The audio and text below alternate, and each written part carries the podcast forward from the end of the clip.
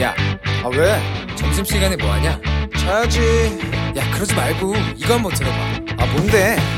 지금 당장 라디오를 켜봐. 나른한 오후 깨울 시사 토크쇼. 모두가 즐길 수 있고 함께하는 시간, 유쾌하고도 신나는 시사 토크쇼.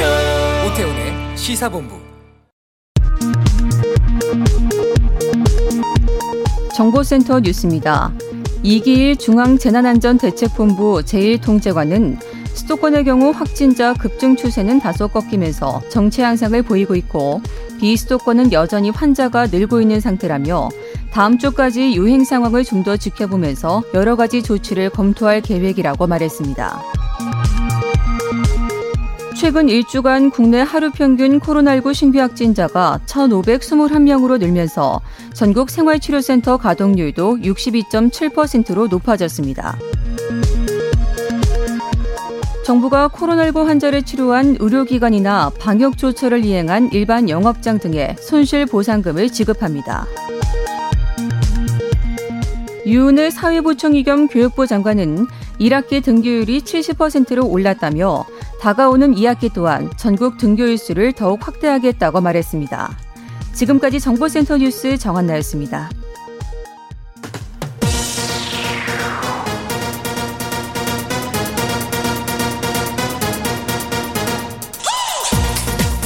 박정호의 본부 뉴스.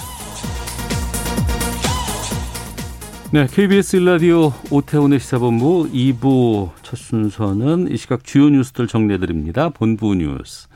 오마이뉴스의 박정호 기자와 함께합니다. 어서 오세요. 안녕하십니까. 네, 신규 확진자 1,700명대라고요? 네, 오늘 0시 기준 신규 확진자 1,710명 발생했습니다. 어제 발표된 숫자보다 36명 늘면서 다시 1,700명대가 됐는데요. 네. 60% 아래까지 떨어졌던 수도권의 지역 발생 확진자 비중이 다시 높아지더니 오늘 67%예요. 그러니까 70%에 근접한 수준으로 높아지고 있거든요. 당초 수도권에서 시작돼서 비수도권으로 번진 감염의 불씨가 다시 수도권으로 이어지면서 전국적 대유행 상황이 더 악화되는 게 아니냐, 이런 우려가 커지고 있습니다. 네. 주요 감염 사례를 보면요. 서울 관악구의 한 실내체육시설에서 총 16명이 양성 판정을 받았고요. 경기 양주시 한 식품업체에서는 지난 27일 외국인 직원 1명이 확진된 데 이어서 39명이 무더기로 양성 판정을 받았습니다. 그리고 경기 북부의 한 무속신앙과 관련해선 네. 22명이 확진돼 치료를 받고 있습니다. 네, 50대까지는 지금 접종 시작하고 있는데 네. 18살부터 49살, 여기에 대한 계획 잠시 뒤에 나오죠? 그렇습니다. 정은경 질병관리청장이 오후 2시 10분 정례 브리핑에서 공개를 하는데요. 네. 접종 시작 시기는 8월 하순이 될 것으로 예상이 되고요. 또 화이자를 주력으로 사용하되 모더나를 같이 백신으로 활용할 것으로 보입니다. 네. 그리고 좀 전국적인 폭염 좀 걱정인데 정부가 폭염 대책 뭐 발표한다고요? 네, 그러니까 김부겸 국무총리가 각 부처 장차관이 직접 현장을 찾아가서 폭염 대책을 점검하라라고 긴급 지시를 내렸는데요. 아. 보건복지부 장관에게 독거노인, 노숙인, 쪽방 주민 등 이 폭염 취약계층 안전관리를 확인하도록 했고요. 네. 고용노동부 국토교통부 장관에게는 건설 근로자와 택배 종사자에게 대한 이 폭염 시 작업 중지 같은 예방조치 점검, 이게 잘 되고 있는지 확인해보라라고 지시를 했습니다. 또 농림축산식품부와 해양수산부에는 농작물, 가축, 양식, 수산물 피해 예방 조치를 선제적으로 해라라고 당부를 했고요. 김 총리도 이번 주말 현장을 찾아서 이 폭염 대책 이행 상황을 점검할 예정입니다. 한편 이달 초부터 시작된 폭염으로 현재까지 12명이 사망하고 27만여 마리의 가축이 폐사를 했습니다. 네.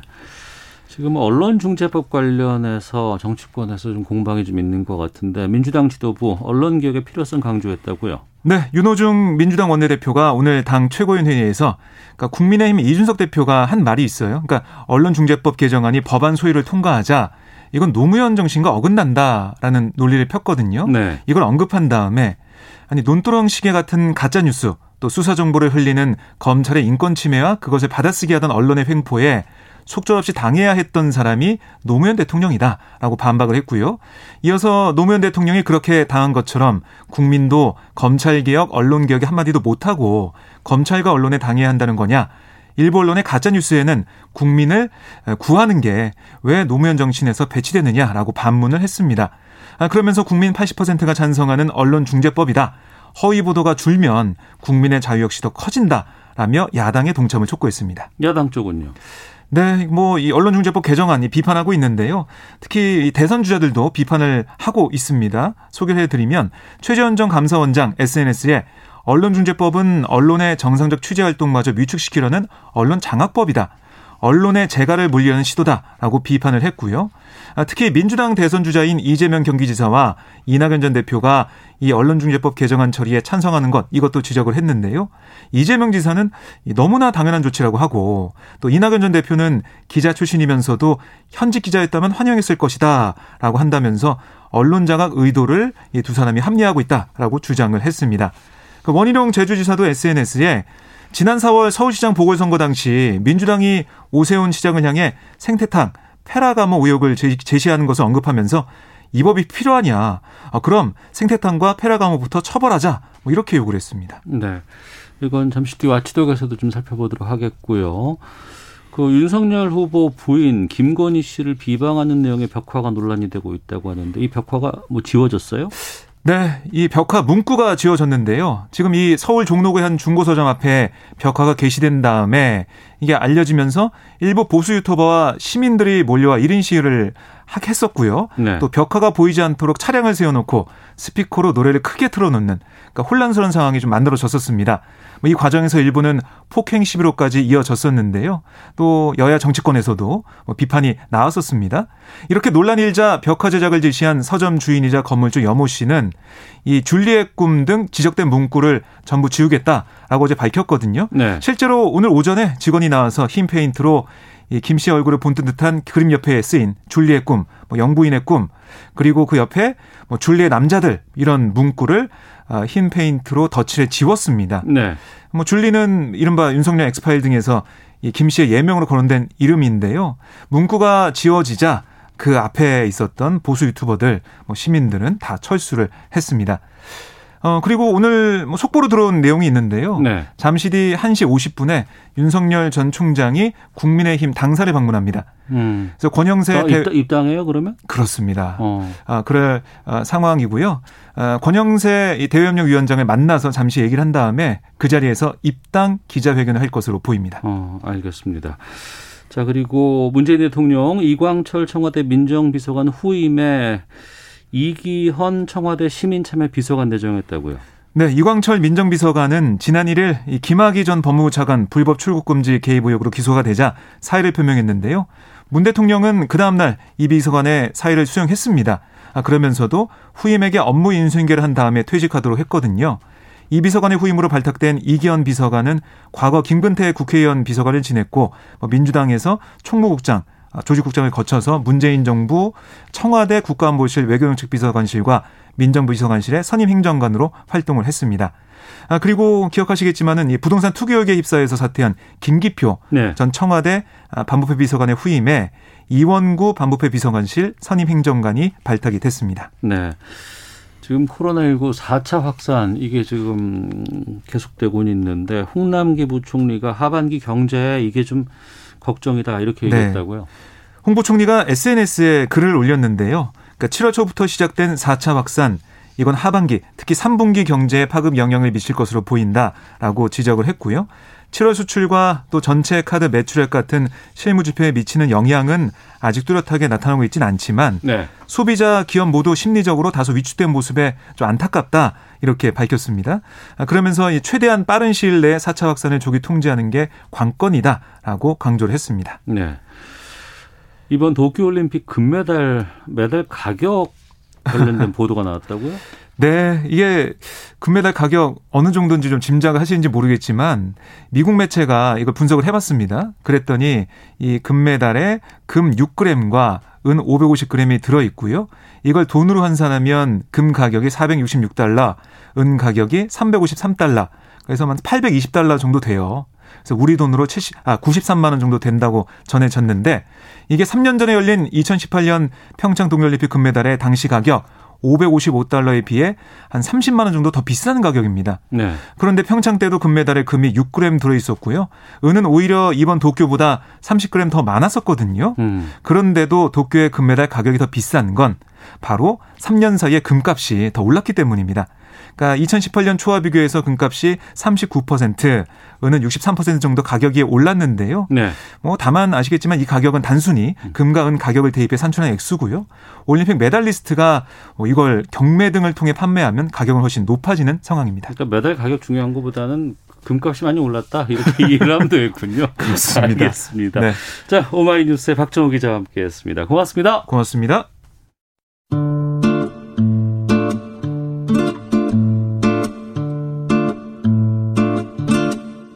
오태훈의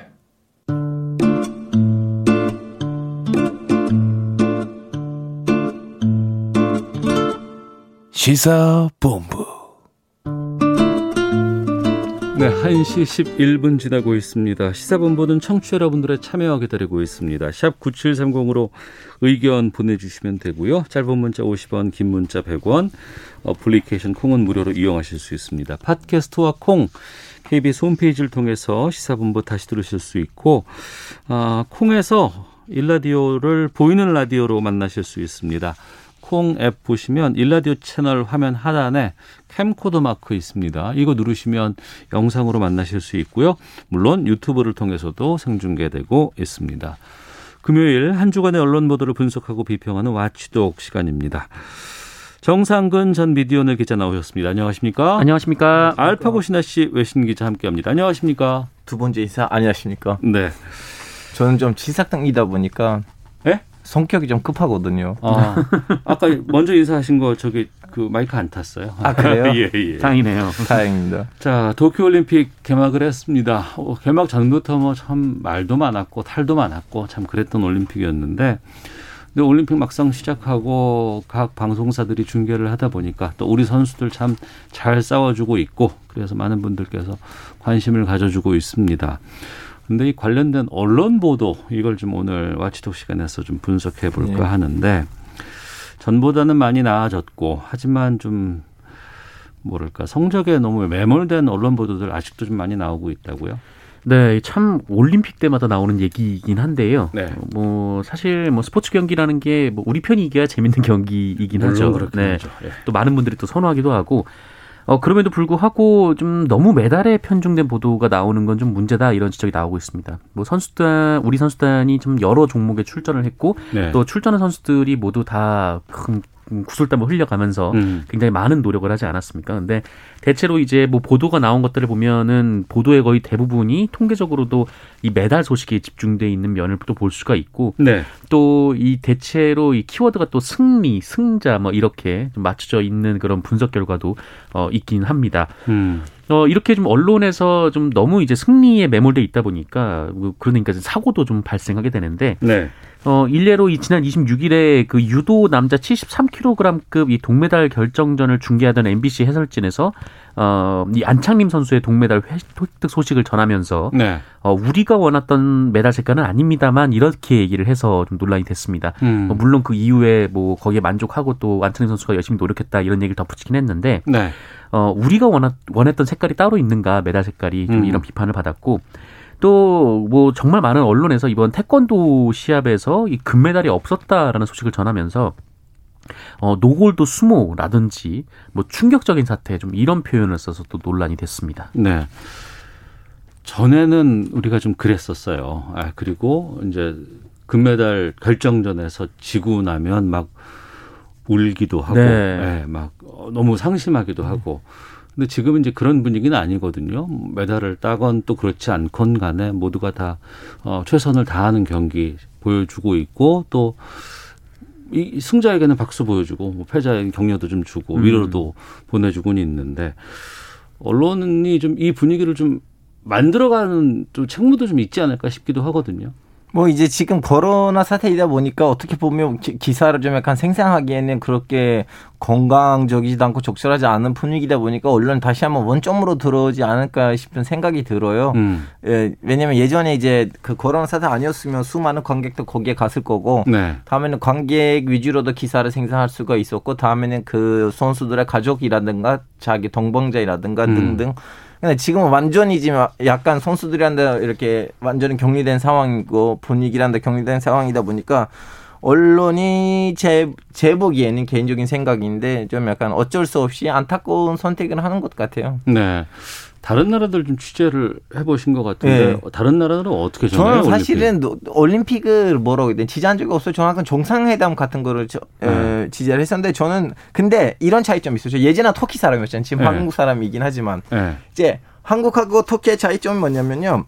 한국이 지금 전 세계에서 몇 개, 뭐 한 10개 정도 나라에 들어가요. 그 10개 나라의 특징 뭐냐면 올림픽이 있으면 기본적으로 은메달을 몇 개씩 가지고 가는 나라. 네네. 약간 올림픽 성적이 좋은 나라. 올림픽 성적이 좋은 나라. 예. 예. 예. 이제 그런 나라들의 단점이 뭐냐면, 장점이 많지만 단점이 뭐냐면, 이제 그동안 너무 많이 이렇게 올림픽 메달을 가지고 왔기 때문에 좀 살짝 그 동메달, 은메달, 금메달 수여하다가 이제 집중하고 그 올림픽 뒤에 있는 이야기들에다가 길을 막은 상황이에요. 예를 들면 지금 이제 텔레비전 보시면 한국하고 터키 양국 전의 이로지가 있지만 터키는 보시다시피 깡탈이에요. 그래서 여기에 대해서 기사를 쓸 수가 없잖아요. 예, 예. 그러다 보니까 터키 기자들은 뭐예요? 그 선수에 대한 개인적인 스토리. 아, 올림픽 참가한 선수에 대한 것들에 집중할 수 있겠군요. 예, 너 고향이 어디니? 어쩌다가 영국에 대한 관심을 갖게 됐니? 어쩌다가 이렇게 국가대표팀 됐니? 너의 국가대표팀 될 때까지 이 고통스러운 그 과정이 어떻게 진행되니? 그거 좀 얘기해줘. 뭐 제일 행복한 시점, 제일 힘든 시점. 그리고 지금 토끼에 왔는데 음식이 입에 맞니? 너 여자인데 음식을 좀 약간 그립지 않으면 이렇게 등등등 이야기들을 하거든요. 네. 그래서 다른 나라들의 올림픽 시절 때 언론으로 보시면 거기 나온 기사들을 보시면 그 올림픽의 스코어보다는 그 올림픽이 일종의 잔치로 보고 그 잔치랑 관련된 기사들을 쓰거든요. 네네. 근데 이제 그런 분위기는 이번에 한국 언론은 없는 것 같아요. 그러네. 이제 선수단 규모도 좀 많이 차이가 나는 경우가 있겠고, 그러면 아무래도 소규모로 참여하는 나라들에서는 올림픽에 참가하는 선수에도 집중하는 것도 큰 뉴스가 될 수 있겠다는 생각이 좀 드네요. 네, 뭐 우리나라도 이 올림픽에서 선수들이 좀 어떤 과정을 거쳐왔고 또 어떤 역경을 이겨내고 이런 얘기를 합니다만, 근데 다만 이제 우리나라는 메달리스트들만 그런 것들이 이제 조명한다는 좀 특징이 있는 것 같아요. 우리 광탈까지는 예전에는. 네, 그래서 그 올림픽 그냥 무슨 단어 쓰죠? 광탈 아니에요? 광탈은 광속 탈락. 아, 네. 광속 탈락이라고. 아, 제사 비속어인가요? 아, 비속어라기보다는 이 신조어죠. 네, 신조어. 네, 알겠습니다. 네. MBC 얘기를 좀 안 할 수가 없어요. 지금 보면은 그 개막식에서 여러 가지 다른 참석한 나라들 소개할 때 좀 문제가 좀 많았었거든요. 네. 혹시나 했다는 역시나 상황이 있어서 터키도 아이스크림으로 나왔었어요. 아, 터키 소개할 때 아이스크림으로 소개가 됐어요. 혹시나 했는데 역시나 아이스크림. 그래서 박성재 사장이 직접 사과를 하기도 했었는데 지금 어떤 상황인가요? MBC 내부 뭐 조사하고 있고 뭐 이런다면서요? 네, 내부 조사 중이고 일단 박성재 사장이 사과를 했고요. 네. 뭐 아시다시피 이 국가에서 이제 도쿄올림픽 개막식에 입장을 할 때 좀 그 국가로서는 별로 이렇게 내세우고 싶지 않은 이야기들 그런 것들을 이제 국가를 소개하는 영상이나 또 자막으로 써서 굉장히 좀 논란이 됐습니다. 근데 이게 사실 이번이 MBC가 또 처음은 아니고요. 과거 2008년 이 베이징 올림픽에서도 비슷한 일을 했다가 중징계를 받은 적이 있는데 이번에도 또 이런 일이 벌어졌다라는 거. 그리고 MBC가 이제 그냥 개인이 하는 방송도 아니고 여러 명이 게이트키핑 같은 과정을 이제 거치는 그런 방송사인데 그럼에도 불구하고 이런 일이 벌어졌다라는 데 좀 심각한 문제가 있다고 여기저기서 지적이 나오고 있고 MBC가 그래서 이제 사과를 한 거고요. 지금 조사 중에 있는 상황입니다. 경험이 많은 스포츠 중계에 대한 경험이라든가 이런 것들이 상당히 많은 건데 지금 보면은 여러 가지 시스템적으로 좀 문제가 있지 않나 싶은 생각이 들기도 하고 박성희 사장도 그 부분에 대해서 좀 철저하게 조사하겠다고 좀 했었잖아요. 네, 맞습니다. 뭐 일단 뭐 시스템적인 문제라고 하면은 뭐 여러 가지 원인들이 제기가 좀 되고 있는데 네. 일단 과거 이제 뭐 그 올림픽 관련 컨텐츠를 모두 다 MBC가 만드는 게 아니라 뭐 그 안에는 뭐 자회사 관련된 부분도 있고 MBC, ESPN 이제 자회사가 있고 네네. MBC가 지금 일정 정도 내부에서는 이제 기획만 하고 있고 좀 여러 가지 좀 분사가 된 걸로 좀 알고 있어요. 저는 그렇습니다. 개인적으로 이 스포츠 채널에서 지금 다 전담을 해서 지금 맡고 있는 상황이긴 한데 뭐 그러다 보니까 뭐 이런 일이 벌어지는 거 아니냐. 그러니까 일종의 이제 외주를 하다 보니까 또 MBC가 이제 직접 챙기지 않다 보니까 이런 일이 벌어진 거 아니냐라고 네. 하는데. 사실 뭐 그렇다라고 하더라도 그 MBC에서 MBC 방송을 통해서 나가는데 그 MBC가 게이트키핑을 안 했다는 것 자체는 굉장히 좀 비판을 받을 만한 일이거든요. 그러니까 이게 좀 시스템 문제도 시스템 문제인데 이 올림픽에 임하는 좀 그 사람들의 뭐라고 할까요? 뭐 기본적인 좀 소양이랄까 좀 이런 것 자체도 부족했던 거 아닌가. 그럼 저도 이거 개인적으로 한번 알아봤는데 사실은 네. 따져보면 예전에도 MBC 이런 실수를 한 적이 있었대요. 같은 맥락의 비슷한 실수를. 그래서 저는 궁금했어요. 똑같은 문제가 어떻게 발생하냐. 다음에는 역시 우리는 언론에서나 많이 다뤘던 그 문제는 방송국에 돼 있어요. 무슨 말이냐면 외국에 가시면 주로 한 부서에 있는 사람들이 그 처음에는 기자가 한 언론사에 들어가면 몇 개 부서로 돌아다니다가 아, 이 부서는 나한테 맞다고 하면 이제 죽을 때까지는 그 부서에 계시거든요.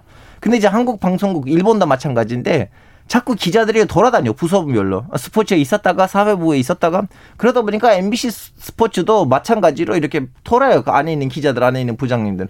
그러다 보니까 그 방송국의 그 이력이 그 경험이 내려오진 않은 거예요. 중간중간에 끊기는 거예요. 외신이 이 문제를 좀 중요하게 다뤘었다고요? 와, 이거 너무 다들 자기네 나라가 어떻게 소개되는지를 왜냐면 MBC가 떴다 보니까 각 나라가 그 언론사가 우리를 이렇게 표시했다고 따로 기사를 냈어요. 네, 알겠습니다. 이번에 좀 이게 불거진 것 어떻게 처리하는지 좀 지켜봐야 될 것 같은데 이 문제뿐만 아니고 이제 특히 과거에는 우리가 중계하면서 여러 가지 이제 그 중계 멘트에 대해서 신경을 좀 많이 썼었는데 남녀를 뭐 구분하는 뭐 이런 그 단어를 선택을 한다거나 아니면은 그 전에는 뭔가 전쟁이라든가 막 이런 것에 비유하는 이런 것들 많이 했었거든요. 근데 최근에는 그런 것들 많이 자제하고 해서는 안 된다. 이런 성차별적인 표현 같은 것도 쓰지 않아야 된다라는 것 계속해서 교육을 하고 있는데 올해도 좀 이런 문제가 좀 계속되나 봐요.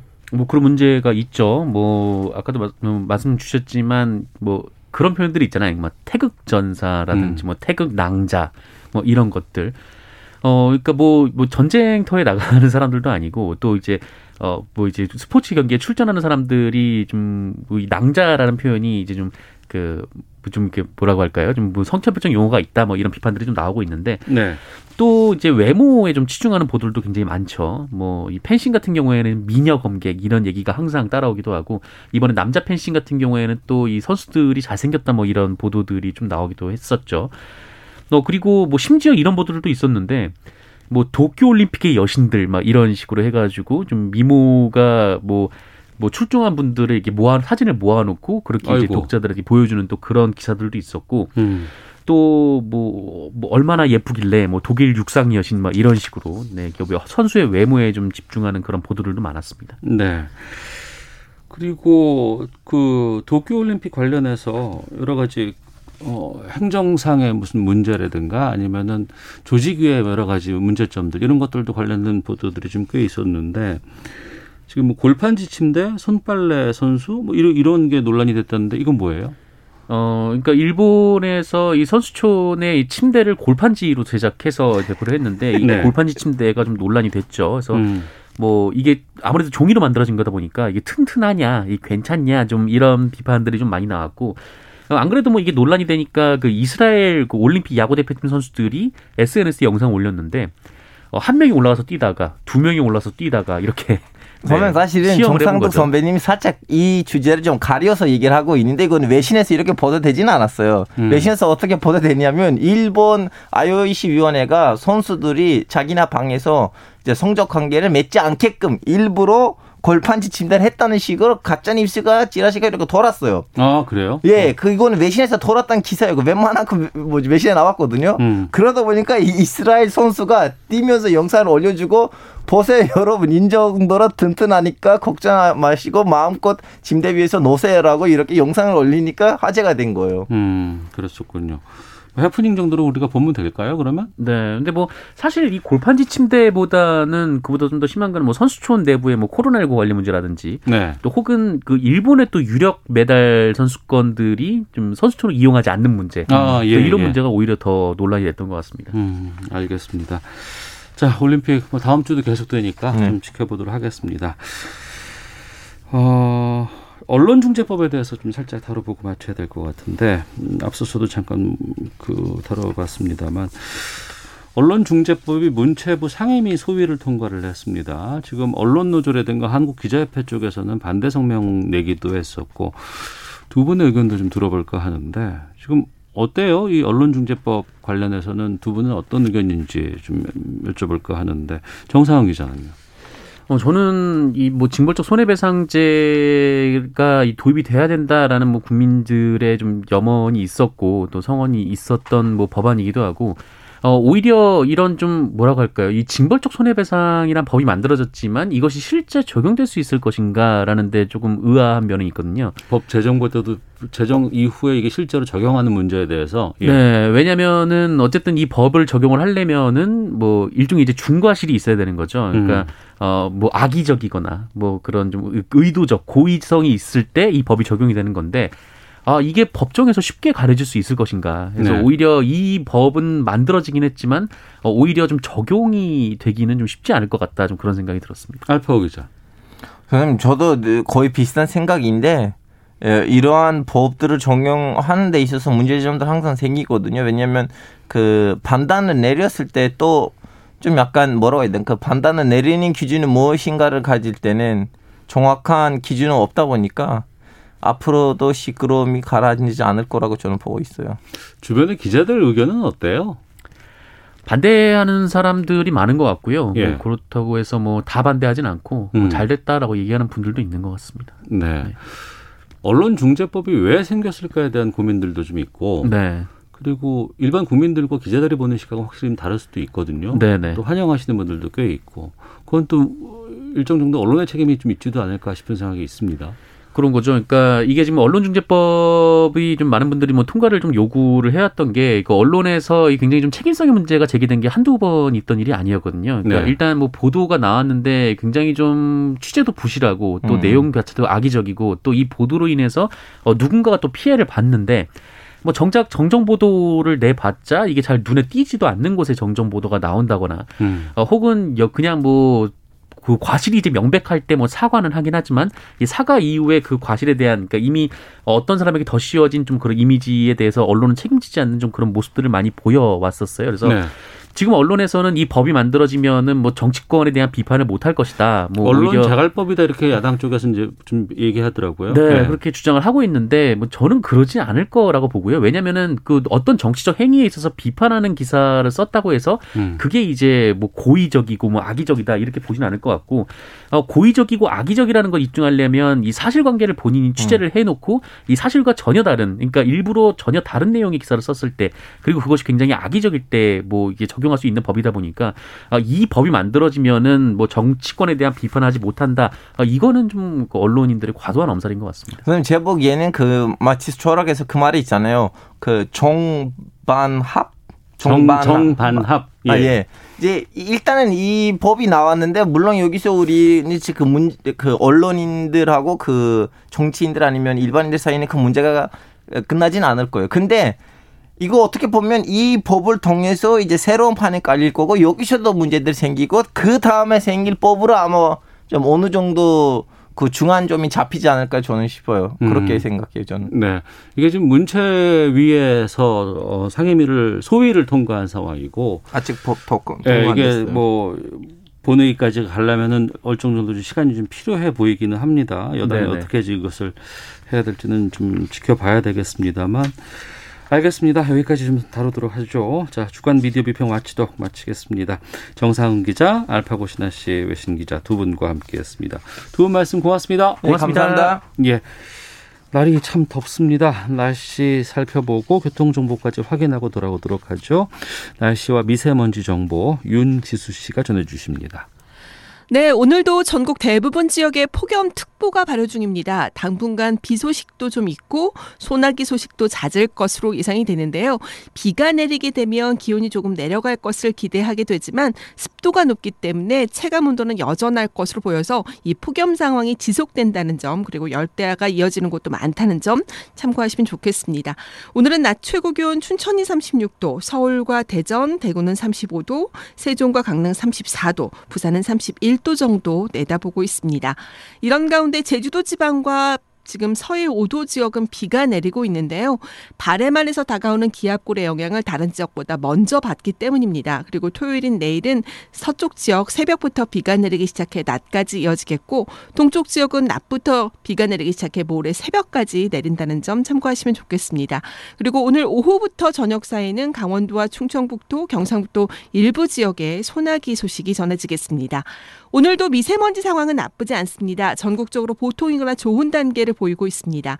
다만 호흡기와 눈에 영향을 주는 오존 농도가 점차 높아지면서 경상북도 상주시에 지금 오존주의보가 내려져 있는 상황이고요. 오늘 오존 같은 경우 강원도, 세종, 전북, 광주, 부산, 제주 정도만 보통 단계가 예상되고 나머지 지역은 나쁨 단계에 이르는 곳이 많겠습니다.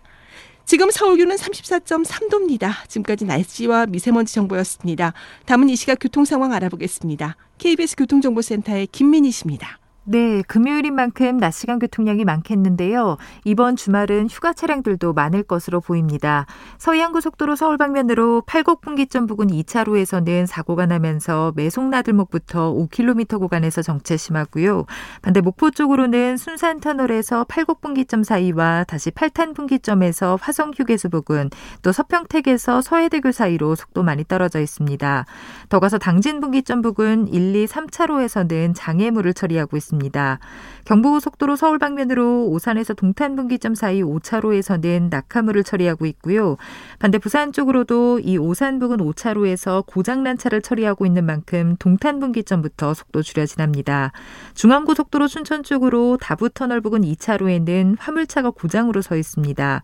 서울시내 올림픽대로 하남 쪽으로 한강대교에서 있었던 사고는 처리 작업이 빠르게 마무리됐지만 또 이 부근에서는 고장난 차를 처리하고 있습니다. 이 때문에 여의 하류부터 지나는 데만 20분 가까이 걸리고 있습니다. KBS 교통정보센터였습니다.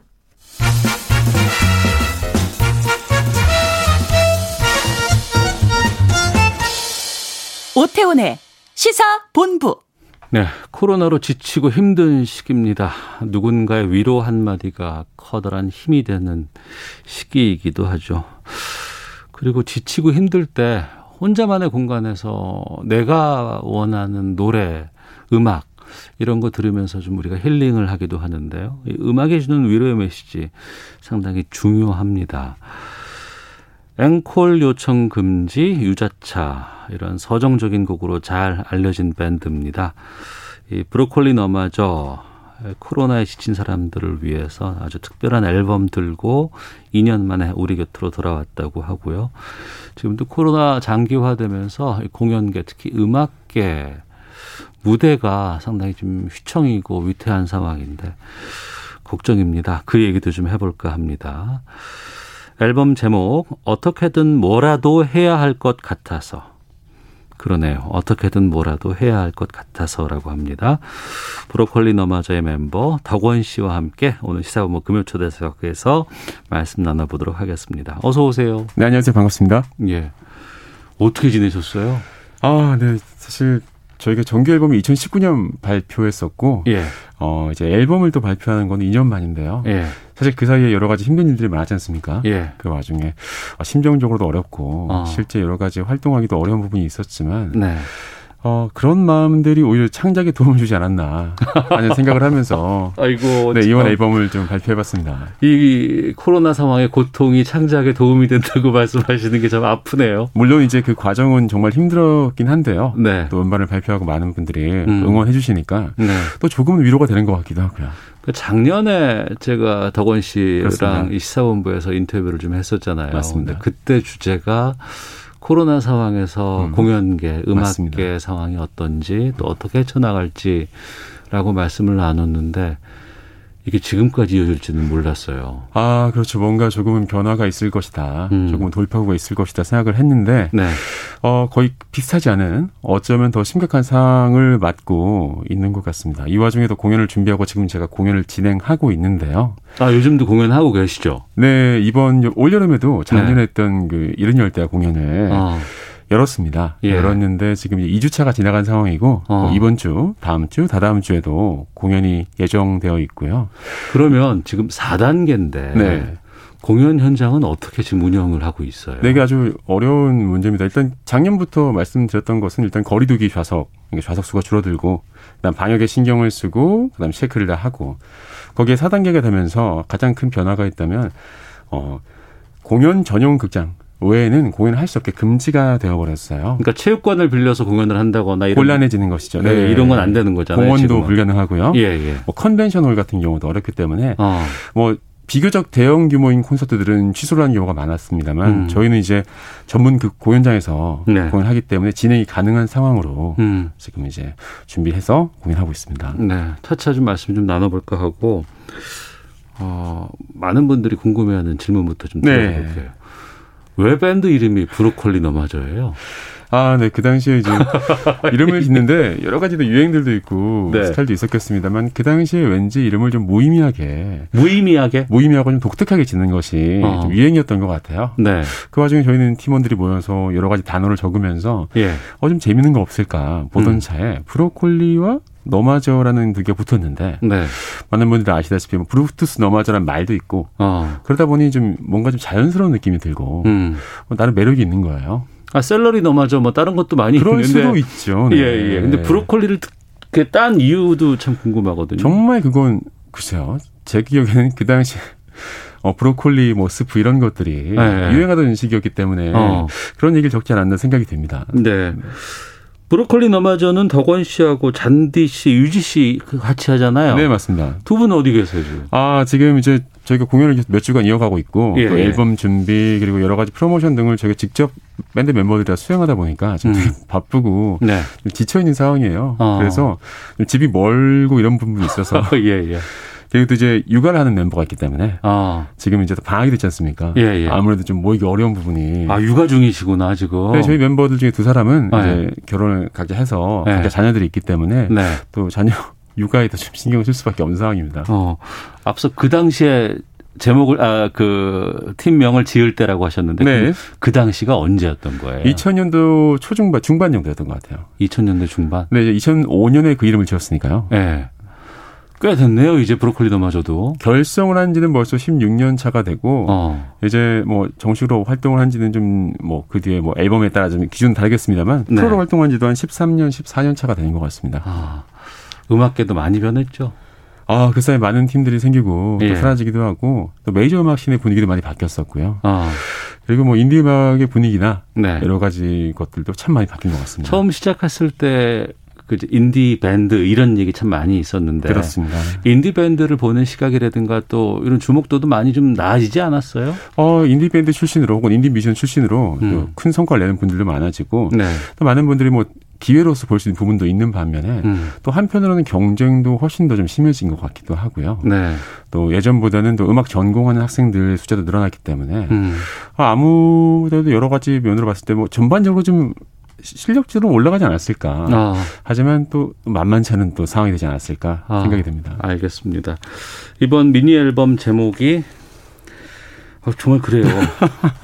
어떻게든 뭐라도 해야 할 것 같아서 왠지 이걸 딱 제목을 보고 있으면 짠하는 느낌이 들기도 하고 좀 그렇거든요. 그렇죠. 사실 이 시대를 살아가는 우리 모두가 네. 뭐라도 좀 해야 될 것 같은데 이런 네, 마음들을 네. 품고 있었던 것 같아요. 사실. 근데 그게 코로나로 인해서 더욱더 가중된 것이고 예. 더욱더 좀 뭔가 좀 해도 더 힘들고 빡빡해진 것 같은 느낌이 들어서 원래 처음에 이제 곡을 쓰고 할 때는 네. 코로나 이전부터 쓰기 시작했지만 네. 뭔가 코로나 시대에 잘 어울리는 앨범이 돼버린 것 같아서 좀 묘한 기분입니다. 아까 원래 계획하고 준비하는 건 코로나 이전부터 그냥 이번 쯤이면은 앨범을 제작해야지라고 시작을 했는데 코로나 상황이 닥쳤고 이게 장기화되고 하다 보니까 이게 좀 반영이 된 건가요? 그 곡을 쓸 때 보통 네. 이제 그 아이디어를 기록하다 보면 약간 곡을 좀 더 생각을 해보자 이렇게 네. 두는 경우가 있잖아요. 예, 예. 그러니까 어떤 곡들은 코로나 이전부터 쓰기 시작했던 곡들이었던 거죠. 뭐 가사의 아이디어라든가 주제들이. 예. 근데 좀 더 코로나 시대를 거치면서 구체화가 되고 단단해진 것 같습니다.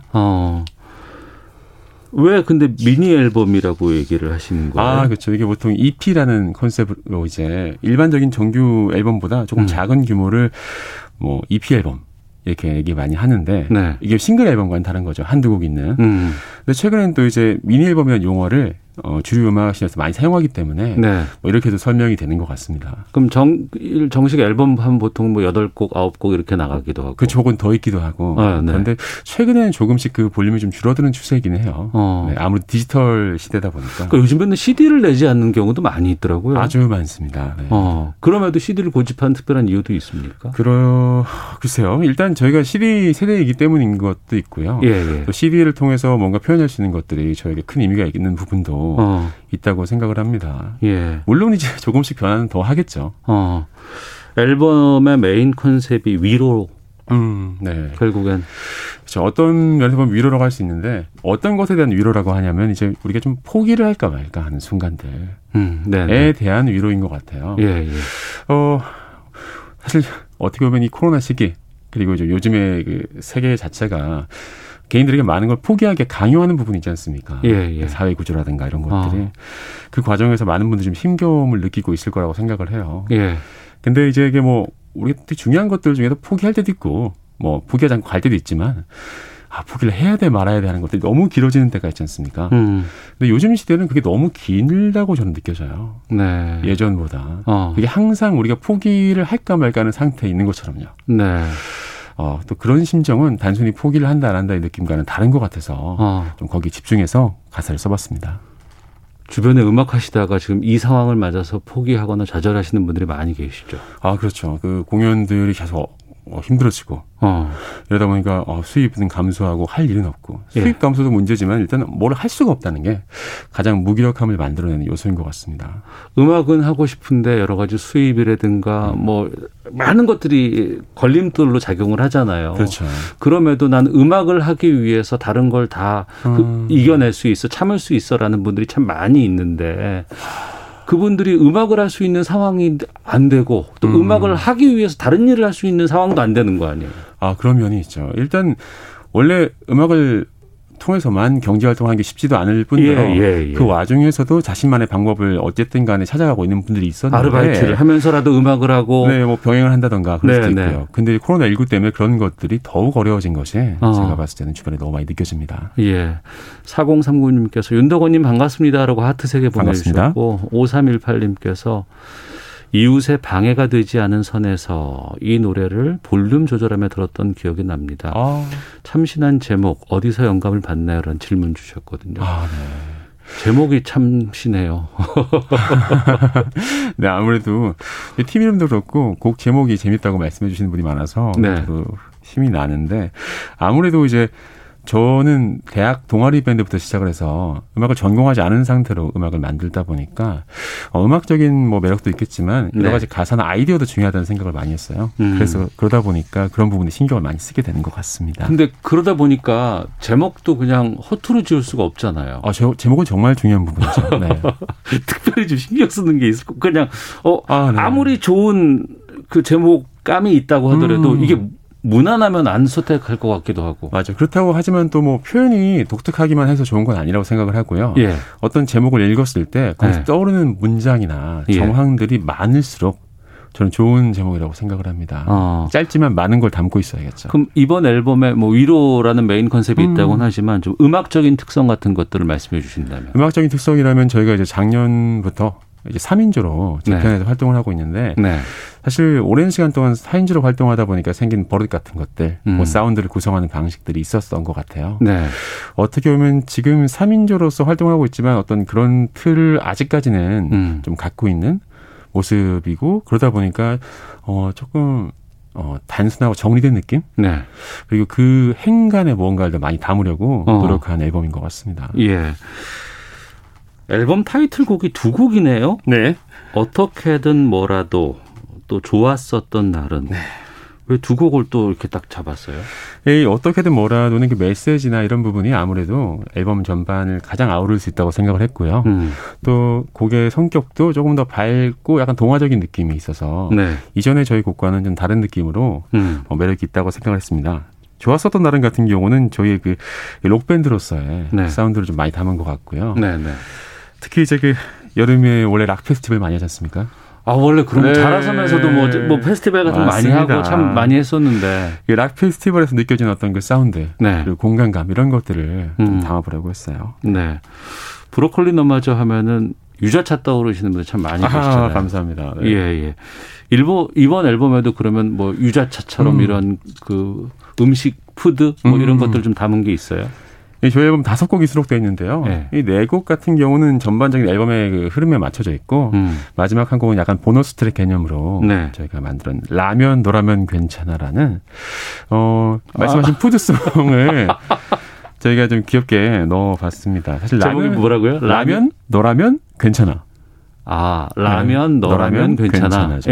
사실 라면이 우리가 심야에 배고프고 출출하고 좀 헛헛할 때. 아니요, 아침에 먹어도 돼요. 이 주말에 이 아침에 먹어도 언제나 괜찮죠. 예. 하지만 또 심야에는 또 이만한 친구가 없지 않습니까? 예. 또 그런 친구가 우리 마음을 위로해 주듯이 약간 그렇게 위로를 할 수 있는 노래를 만들어 보고 싶어서 만들었는데 아무래도 조금은 더 귀엽고 유머러스한 부분이 있는 것 같아요. 이따가 끝날 때쯤에 어떻게든 뭐라도 이 곡은 좀 저희가 들어보고 맞을까 하는데 지금 공연 계속하고 있다고 말씀하셨잖아요. 오시는 분들께서 뭐라고 하세요? 일단 오시는 분들을 보는 저희가 너무 좋고요. 그러니까.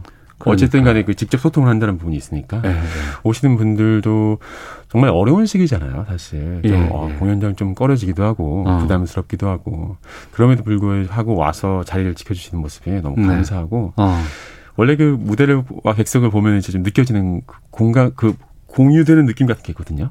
그렇죠. 또 그게 매력이어서 계속해서 그 중독 때문에 우리가 현장을 찾는 거 아닌가요? 맞습니다.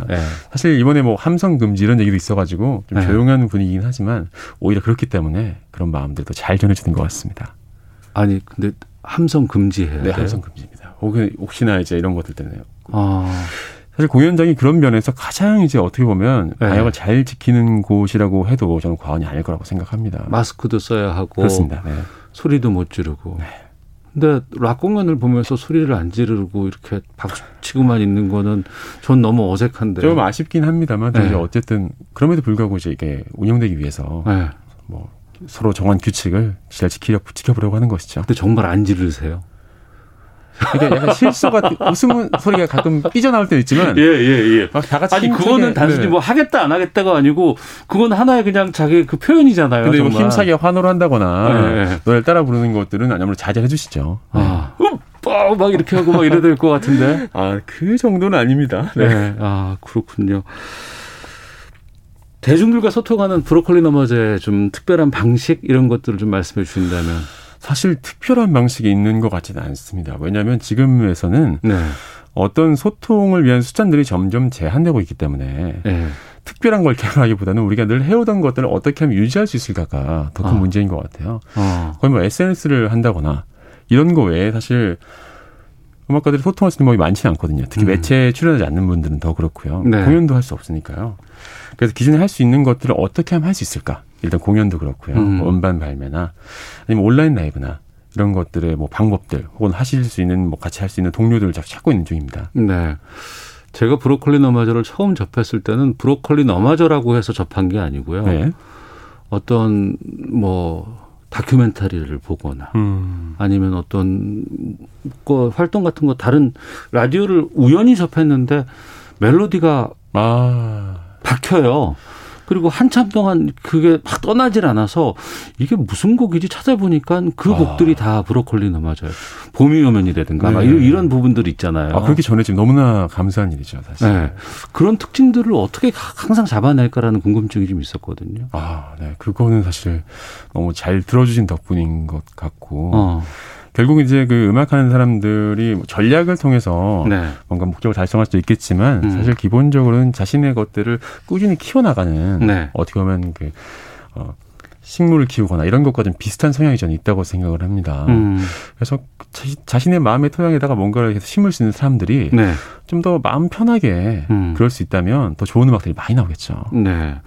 데뷔한 지 10여 년 지났고 그럼 음악 형식도 많이 좀 바뀌었어요? 저희 팀의 구성은 크게 바뀌진 않았습니다. 항상 저희는 리얼 레코딩을 하는 편이고 미디 작업보다는 그리고 가사나 노래 멜로디를 더 중요시 좀 하려고 하는 편이긴 합니다만 아마 조금씩은 또 변화가 있지 않을까 하는 생각을 하긴 해요. 일단. 이 질문을 드리는 게 이번 앨범의 댓글들을 보니까 여전히 브로콜리너마저의 노래는 위로를 준다는 분들도 계시지만 예전 브로콜리너마저의 음악을 더 들을 수 없어 아쉽네요라는 분들도 계십니다. 이게 참 어려운 부분인 것 같습니다. 항상 그 똑같은 모습 그대로 가면 너무나 좋겠지만 그렇죠. 그럼 발전이 없다고 해야 되는 일단 건가? 개인도 변화를 하고 또 팀이라는 것이 조금씩 변화가 있을 수밖에 없으니까요. 예전과 똑같을 수는 없다고 생각을 해요. 결국은 이제 그 와중에서 무엇을 지킬 수 있는가의 문제고 모든 것을 다 유지할 수는 없다고 생각을 합니다. 사람이 다 그렇잖아요. 시간 지나면서 나이를 먹고 변화하는 부분이 생기고요. 네. 촛불 집회 현장에서도 제가 브로콜리너마저를 뵀고 여러 가지 사회 참여적인 곳에서도 브로콜리너마저가 많은 분들에게 힘을 주고 계신다는 걸 잘 알고 있습니다. 이번에도 봤더니 그 성추행 피해를 입은 뒤 극단적 선택을 했던 공군 이모 중사 추모하는 공연도 하셨어요. 네, 맞습니다. 근데 이제 더 해야겠다라는 분들도 계시지만 사회에서 필요로 하는 곳에는 더 가야겠습니다라고 얘기를 하시는 분들도 계시지만 굳이 뮤지션이 그런 곳에까지 가야 돼라고 또 뭐라고 하시는 분들도 계시거든요. 브로콜리너마저는 어떤 입장인 거예요? 사실 이게 정말 쉽지 않은 부분도 있고 이거 어떻게 해야 될까 고민이 되는 부분도 많은 건 사실입니다. 그리고 사실 저희가 이런 오랜 활동 기간 동안 꾸준히 이런 활동도 해왔기 때문에 거기에 대해서 좋게 봐주시거나 혹은 좀 걱정하시는 분도 있는 거라고 생각을 합니다만 저희 그렇게 생각보다 막 모든 되게 많이 그렇게 많이 또 이제 이런 행사들에 참여하는 것은 아니고 결국 저희가 이제 온전히 동의할 수 있고 또 온전히 힘을 실어드리고 싶고 또 너무나 안타까운 일에 저희는 주로 이제 마음을 같이 하는 편인데 항상 좀 이런 부분에서 노력은 하고 그리고 함께 하고 싶은 마음은 있지만 오히려 못하는 부분이 많아서 좀 개인적으로 좀 아쉽게 생각하는 부분도 있습니다. 멤버 간의 공감대가 좀 일치하나 봐요? 그런 부분이 아주 중요한데요. 저희 팀 같은 경우는 멤버 중 누구 하나라도 반대를 할 경우에는 뭐 어떤 활동이든 간에 좀 안 하는 편이거든요. 그래서 그런 부분에 대해서는 충분히 서로 간에 합의가 이루어지고 있다고 생각합니다. 그 밴드 같은 경우에는 항상 그 멤버 간의 화합이 참 중요하잖아요. 그렇죠. 또 갈등 때문에 깨지기도 하고 여러 음악적인 고민들 때문에 막 싸우기도 한다고 하는데 브로콜리너마저는 그런 건 없어요? 그래서 저희는 크게 싸운 적은 정말 한 번도 없는 것 같고요. 의견이 다른 경우는 있지만 아까 말씀드렸듯이 뭐 이제 난 못하겠어라고 하는 멤버가 있으면 안 하는 편이고 갈등을 빚기보다는 그러면 우리 하지 말자. 그렇죠. 그런 편이고 이제 뭐 의견 차이가 있더라도 뭐 음악적으로는 자기 파트에 조금 더 이제 아무래도 가산점을 주죠. 당사자 그 파트 맡은 사람이 좀 주장을 하면 좀 인정을 하고 대신에 이제 다른 멤버들이 모두 반대를 하면 한번 재고를 해보자. 그러니까 이런 식으로 얘기를 하고 있습니다. 청취자 7363님, 권정환님께서 말씀 참 잘하시네요. 승승장구하시길 바랍니다. 정말요. 감사합니다. 5929님. 아주 지적 매력이 있으십니다. 고급진 단어를 많이 쓰시네요. 이게 프로그램의 품격이 원래 또 출연자가 좀 따라가게 돼 있거든요. 0401님께서 요즘 참 저 힘들었는데 브로콜리너마저 이번 노래 들으면서 위로받아야겠습니다. 잘 듣겠습니다. 라고 말씀도 주셨는데 아, 앞으로 활동 계획 있으시다면? 일단 그 지금 하고 있는 공연을 네. 좀 무사히 마치고 싶고요. 언제까지 해요? 이게 3주 남았어요. 이번 주, 다음 주, 다다음 주까지 주말에 네. 공연을 하는데. 근데 계속해서 지금 4단계라서 참 어렵죠. 어렵네요. 네. 네. 근데 일요일 공연, 일요일마다 공연을 온라인으로 또 이제 또 방출 송출하고 있거든요. 예. 인터넷에서 검색을 하셔서 티켓 예매 사이트에서 저희 온라인 공연을 예매하실 수가 있습니다. 아, 그래요? 그러면 이제 또 함께 공연을 온라인으로 즐기실 수가 있겠죠. 네. 자, 코로나 시대에 이렇게 음악 통해서 위안을 얻고자 하시는 분들을 위해서 좀 한 말씀 해 주신다면. 아, 네. 그 말씀 꼭 드리고 싶었는데, 뭐, 두 가지로 코로나 때문에 힘든 것들, 그리고 또 저희 팀도 이제 오래 활동을 하면서, 네. 이제 더, 뭐 예전에 더 좋았는데, 혹은 뭐, 오랫동안 못 봤던 팬들께 드리고 싶은 말씀이 있다면, 오랫동안 못 본 친구들과 우리 연락할 때 그냥 가끔 안부 인사라도 보내잖아요. 네. 그런 것처럼 저희 계속 음악으로 뭐 잘 지내고 있어 하고 이제 안부 보내드릴 테니까요. 네. 아, 잘 지내고 있구나 라는 것을 확인하고 또 언젠가 또 마음이 좀 허락할 때 몸과 마음 상황이 허락할 때 다시 만날 수 있으면 좋겠습니다. 네. 이번 앨범의 타이틀곡입니다. 어떻게든 뭐라도 지금 나가고 있는데요.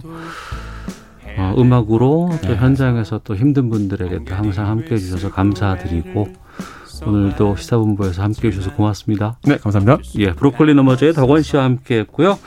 시사본부 초대석 마치겠습니다. 저도 인사드리고 다음 주에 뵙겠습니다. 안녕히 계십시오.